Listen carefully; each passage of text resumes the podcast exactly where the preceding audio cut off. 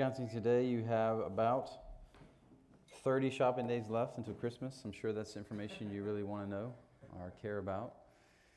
Uh, those in school have ten to fifteen days of school until Christmas break. Uh, that's very exciting if you're a student.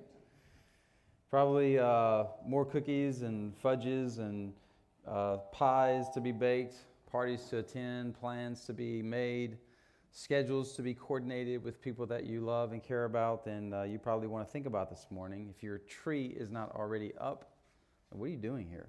You should leave right now and go take care of something so important. I remember uh, years ago when our, our big girls were little, uh, we started putting the Christmas tree up the week of Thanksgiving, and they um, were asking me, does this mean it's Christmas time? I was like, well, you know, Christmas is still a month away. Well, then why don't we wait until then to put it up? I was like, yes, that's a great idea. Of course, now they're older and they want to put it up the night of Halloween and go ahead and get the party going. But it's a, a wonderful season of activity, sights, smells, fun things to do, and it's all, also crazy hectic. Like our lives are already busy, and now we just add all of this stuff to our already busy lives. And this is where the church steps in, as we always do, uh, not just our church, but all churches really, and, and emphasize and help us to focus and desire people to focus on what are we really celebrating. You know, we don't want to celebrate the commercialism, materialism, just the food or the fun. We want to let all of that be celebration of Jesus. And celebrate why he came. And celebrate what that means for us as Christians. Our goal through the Advent season is to help us during this time to stop and worship. Just to push pause on the busyness. You can just turn off your mind, at least from all the distractions or all the schedules and plans. Turn on your minds to theology and, and truth and who Christ is. But just, just breathe for a little while. You don't have to run and do anything right now.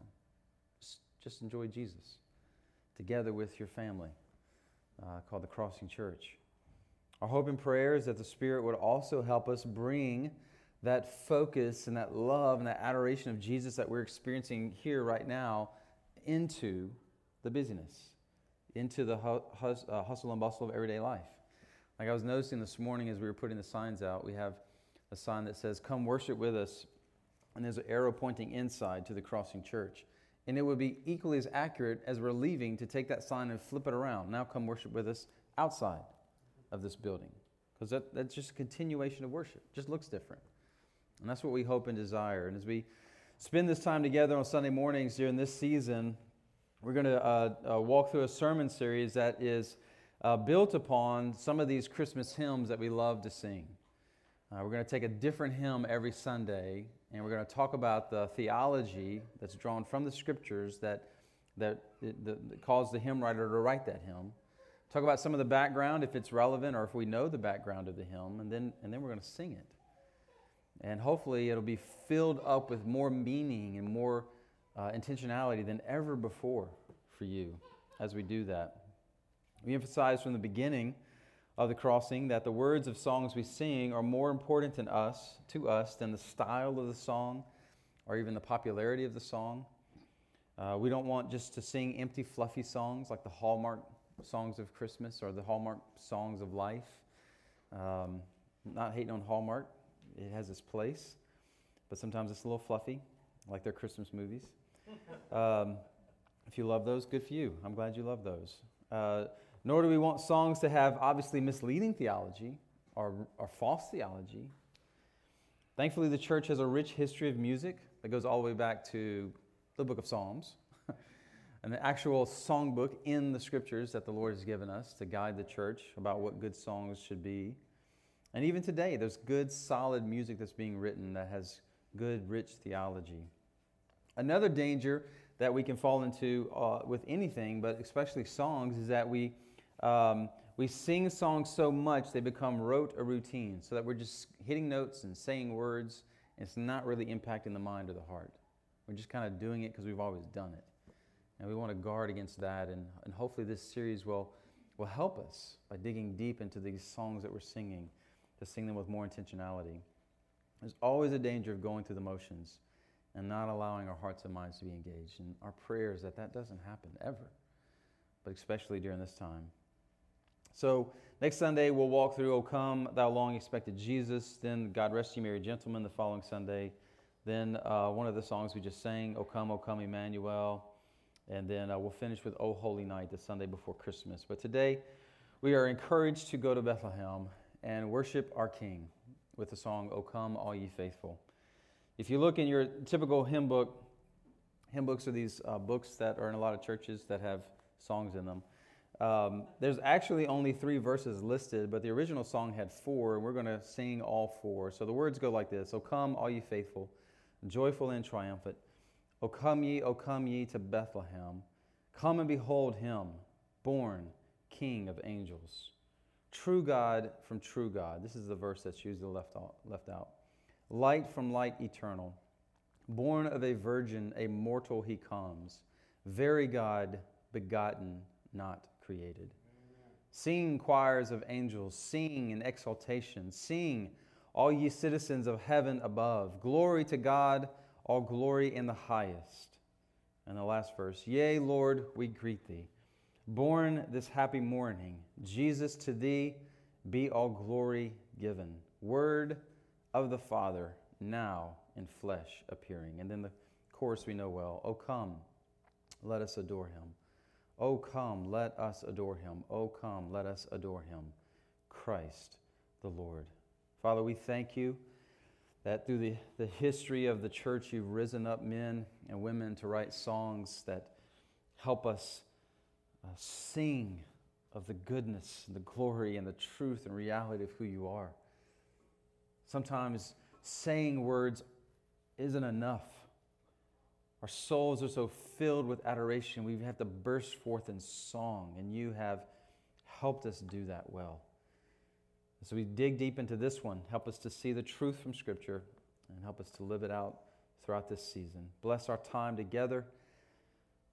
And I pray that the Spirit would provide in every heart and mind that's here exactly what that person needs. For the glory of Christ alone we pray. Amen. Now this hymn, written by John Francis Wade in the seventeen hundreds in England, was originally written in Latin. Uh, we're not going to sing that version. Wade wrote numerous Latin chants and hymns for the Catholic Church. Wade was also a sympathizer of a rebellious group wanting to overthrow the English throne, known as the Jacobites. Some think Wade may have been sending secret messages in these hymns, and this hymn was a call for the faithful to meet together on the eve of a rebellion in seventeen forty-five. Now, that's debatable, but that's just speculation. Some even suggest that kings had this song written as uh, bridal songs for their daughter's marriage. O come, all ye faithful citizens of the kingdom, and adore my daughter being married to this young man. And again, that's debatable. Even if the song had a dubious origin, God has taken it and redeemed it, as only God can and does, so that it is universally sung about King Jesus now. This is the only time you really heard, hear this song sung. And it's a rallying cry for the faithful to come. Come and do what? Come and adore him. What does it mean to adore someone? Webster says that to adore is to worship as divine and to love and honor with intense devotion. For the Christ follower, this describes our affection for Jesus.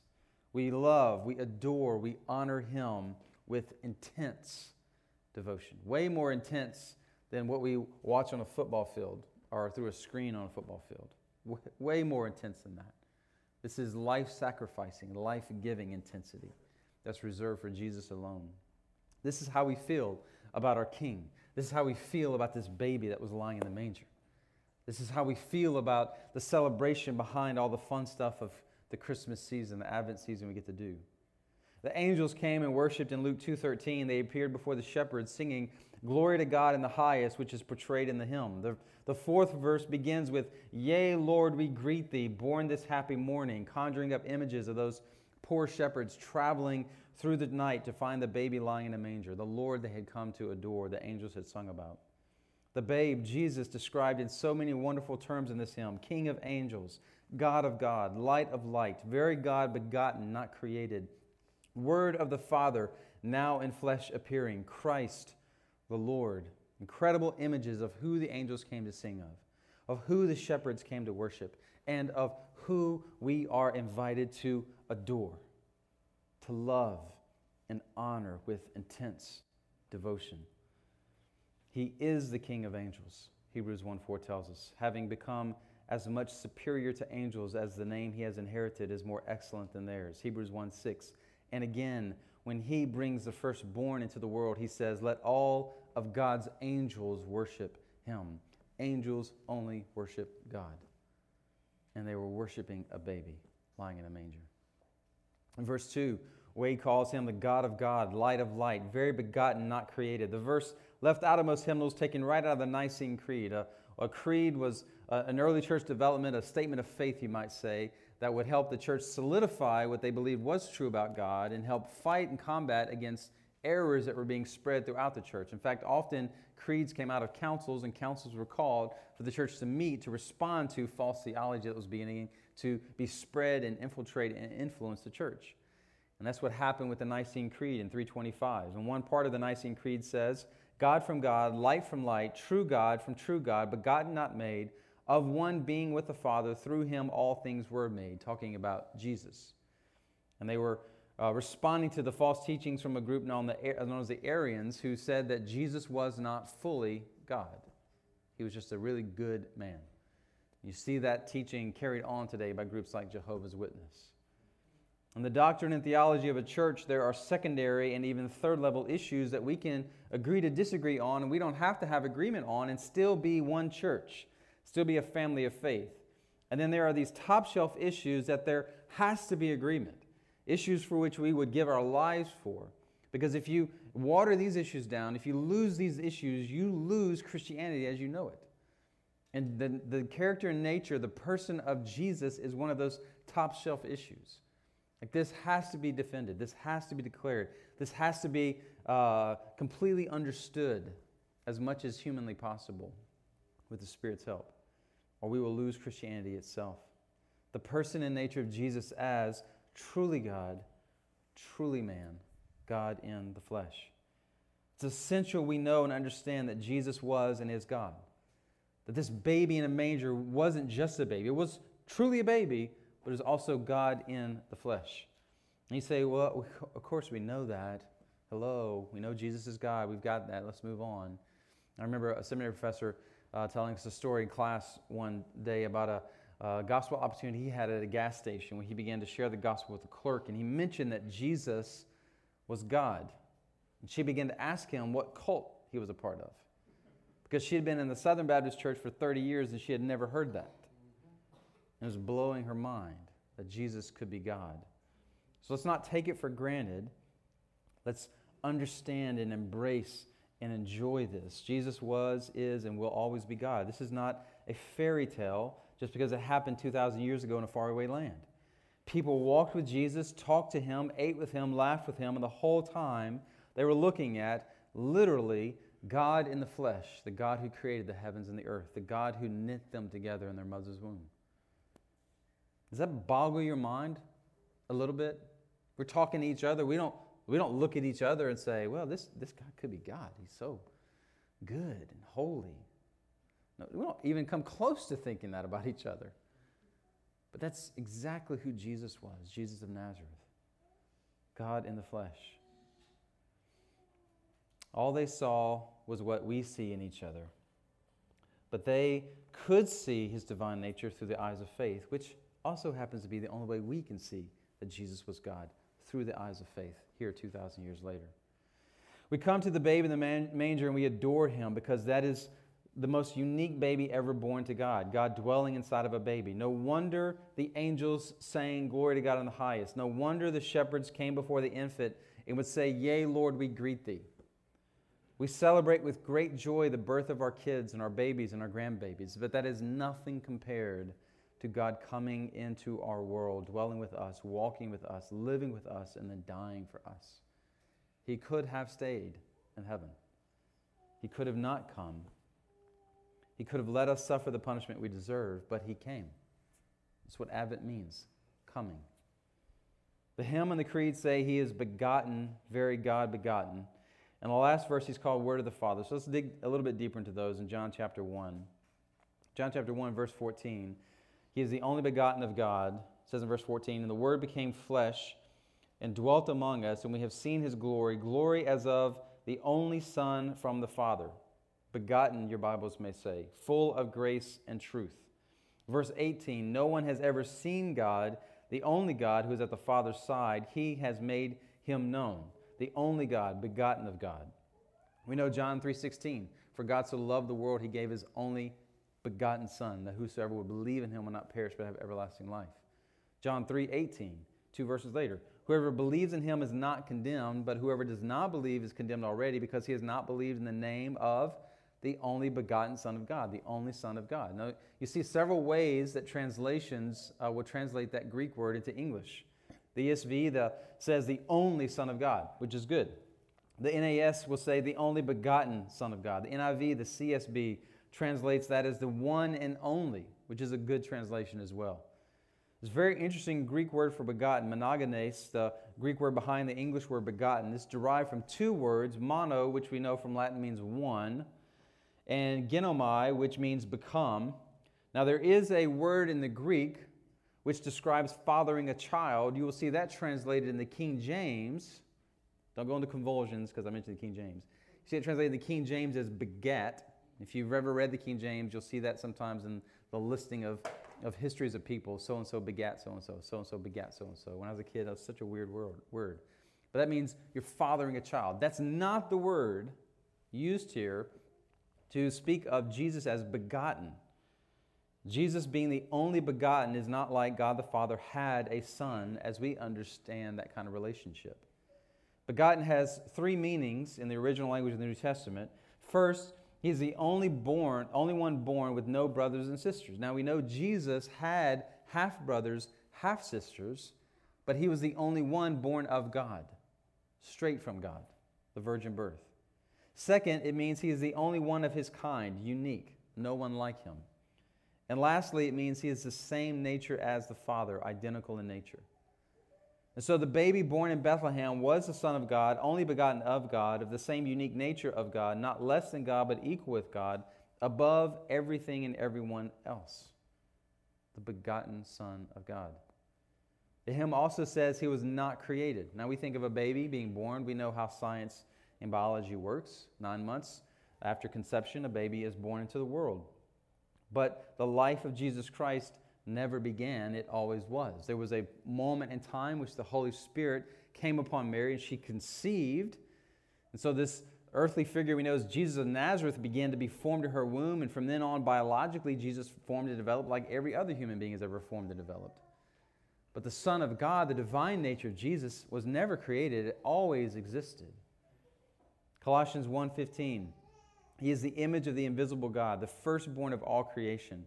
For by him all things were created in heaven and on earth, visible and invisible, whether thrones or dominions or rulers or authorities, all things were created through him and for him. Speaking of Jesus. Go ahead, which takes us back to John chapter one, verse one.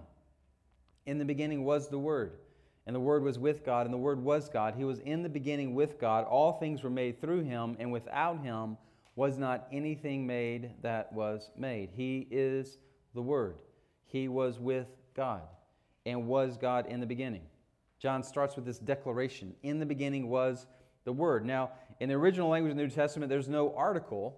So in the original language, it doesn't say in the beginning. It just literally reads in beginning. So what beginning? What's John talking about? What beginning is he referring to? Well, the minds of the readers and our minds should go immediately back to the beginning. Back to Genesis chapter one, where Moses doesn't defend but declares, in the beginning God created the heavens and the earth. John declares the same, in the beginning was the Word. The Word was not just there in John chapter one, wasn't just there in Bethlehem, it was there in the beginning, the very beginning, present to create. His existence didn't begin in Bethlehem, it's timeless, it's always been. Well, why would John call Jesus the Word? What is he talking about? Now, John's the only writer to call Jesus the Word. He never gives us an explanation of why he refers to Jesus in that, with that word, word. So why did he use that word? Logos. Let's just call it that, logos. Well, who were his readers? Why did he feel like he didn't need to explain this to his readers? Well, his readers were Jews and Greeks. What would word logos mean to the Jewish audience in those days? Well, we know from The, the Old Testament, the Word of God in Genesis one, was the agent through whom God created. How did God make everything? God said, let there be light. God said, let there be firmament. God said, let there be sky. God said, let there be sun and moon and stars. Let there be land animals and sea animals and birds that fly in the air. God said, let us create man in our image. And he created. In the Jewish mind, the, God spoke and things were created. Hebrews eleven three speaks of this. By faith we understand the universe was created by the Word of God, so that what is seen was made not out of things that are visible. Ex nihilo, he created everything out of nothing, from nothing. The Word to them was God, to the Jews was God showing his power, his will, and his mind to them. Now, now think of this. They believed that God's Word, and you said logos to a Jewish mind, oh, that's God's will and his mind and his power. Now John is saying the logos has become flesh, a person. Now you can see him encapsulated in a human being. It's mind-blowing for them to hear this. Are you serious? This word that called all things into creation in Genesis one is now a person I'm eating supper with, I'm walking around with. Now, to the Greek, the word logos was the power and energy in the universe that gives order to the universe. They believed the logos was impersonal yet divine power. And here comes John saying to the Greeks, the logos is not impersonal. He has a name. It's Jesus. And he knows you, and he loves you, and he's dying for you. To both the Jews and the Greeks, the point he was making was that God is speaking to them through the logos, the word, and that word is this man, Jesus. Hebrews one, verses one and two, long ago at many times and in many ways God spoke to our fathers by the prophets, but in these last days he's spoken to us by his Son, whom he's appointed the heir of all things, through whom also he created the world. And John says, next, the Word was with God in John chapter one. With is a Greek preposition that means towards, facing towards, or face to face. It's this picture of intimacy. Jesus, the Son, was face to face, intimate with the Father. I remember when uh, Abigail was really small, we used to Um, spend time with them before they go to bed, read read the Bible and read stories and pray with them, have fun with them. And then we'd lay with them for a little while while they were falling asleep, just loving kids being little. And one night I was laying next to her and, and I got uncomfortable, so I turned my I turned over, turned my back to her. She's like, Dad, can you turn back over? I was like, ah, I'm uncomfortable, you're fine, go to sleep, hush, blah, blah, blah. She's like, uh, I know, I know, but I want your face toward me. I was like, oh. I gotta turn over now. I mean, your two-year-old daughter wants your face towards her. She she was not satisfied with me just laying in the bed next to her. She wanted my face toward her, to be as close as possible to her. And that's the kind of intimacy that the Son had with the Father, as close as possible. Until that one day, when for the first time in all of eternal history, the Father turned his back on the Son. My God, my God, why are you forsaking me? Because he was bearing the weight of our sins. For the first time in the history of being God, there was a lack of intimacy between, between the Father and the Son. Because he was pouring his wrath out on the Son because of our sins. But that was a relationship they had from the very beginning. Read through passages like John five and see the intimate relationship between Jesus and his Father. I'm doing whatever my Father is doing. I'm always about the work of my Father. Total unity, total harmony, total oneness with each other, yet distinct. And then John states in, in chapter one, verse one, the Word was God. Jesus was and is God. He's not the Father, but he is God.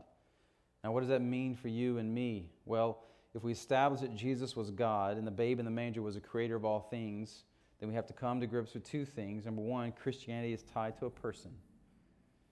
Therefore, salvation, eternal life come through that person. John fourteen six, I am the way, the truth, and the life. No one comes to the Father except through me.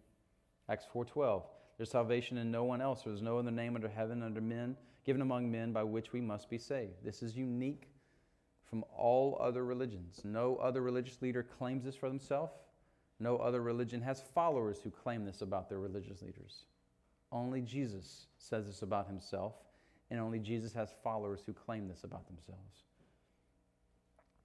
Secondly, we come to grips with, if Jesus is God, then our entire life is consumed with that reality.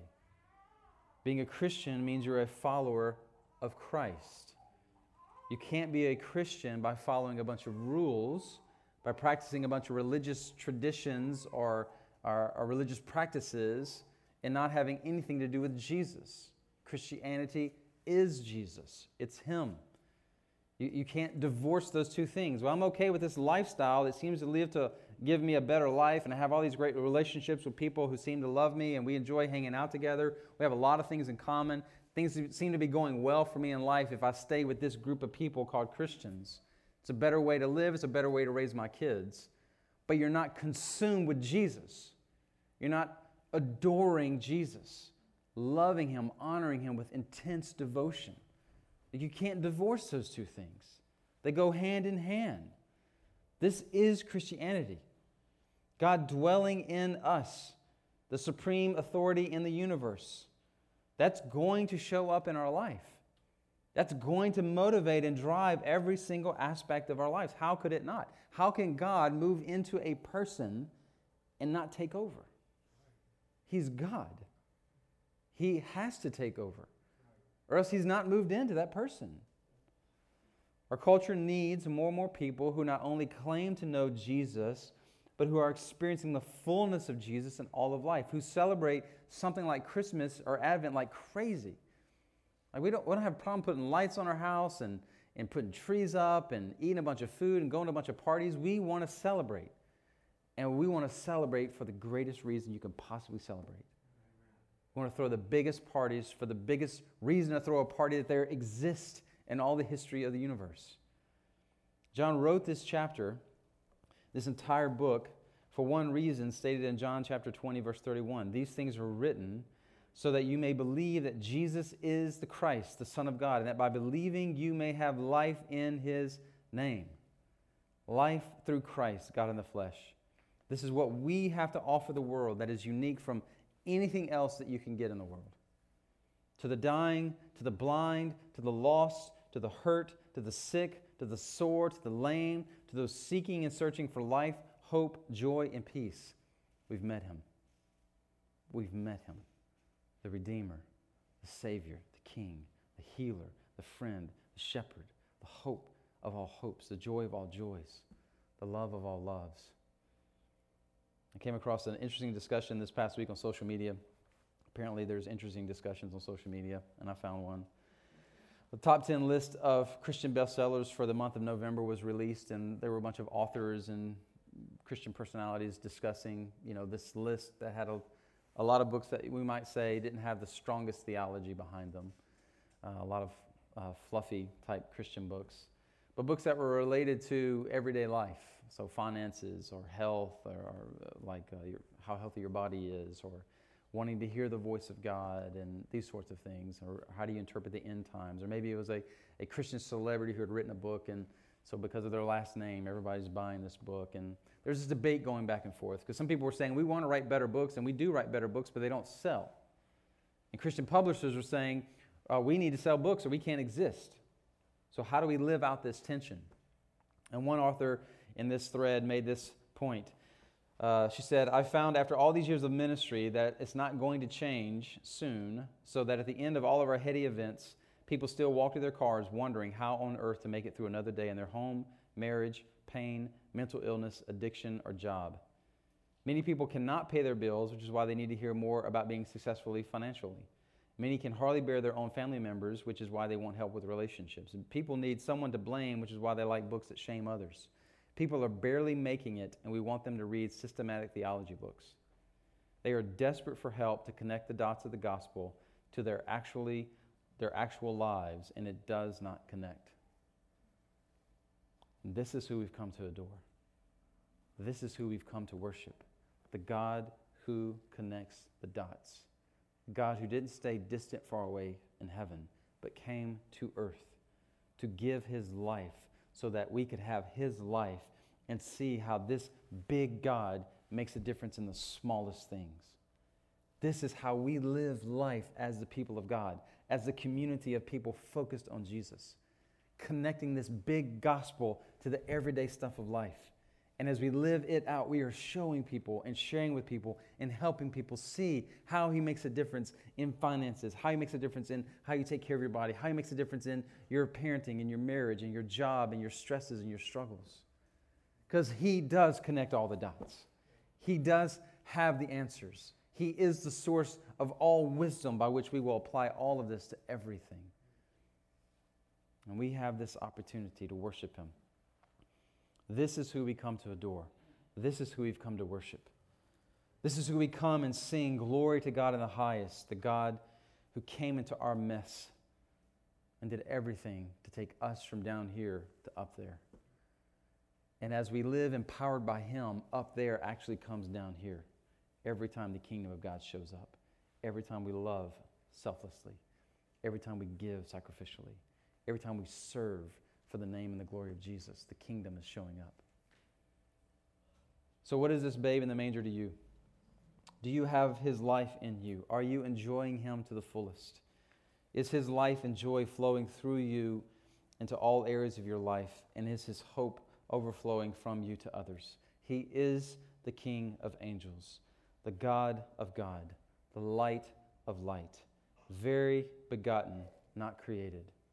Word of the Father, now in flesh appearing, Christ the Lord. And so can you come? Can you come, my faithful friends? Can you come now and adore him, to worship him as divine, as God, to love and honor him with intense devotion? Can you come and adore him? Oh, come, let us adore him. Oh, come, let us adore him. Oh, come, let us adore him, Christ the Lord. Father, we are so thankful that you have invited us, that you have come to invite us in, to behold the glory, the mystery, the mightiness of this man, Jesus. And he has come into our lives and is changing everything. And I thank you that that is the reality for so many people in this room. And we long for it to be the reality of everyone in this room, our kids, our grandkids.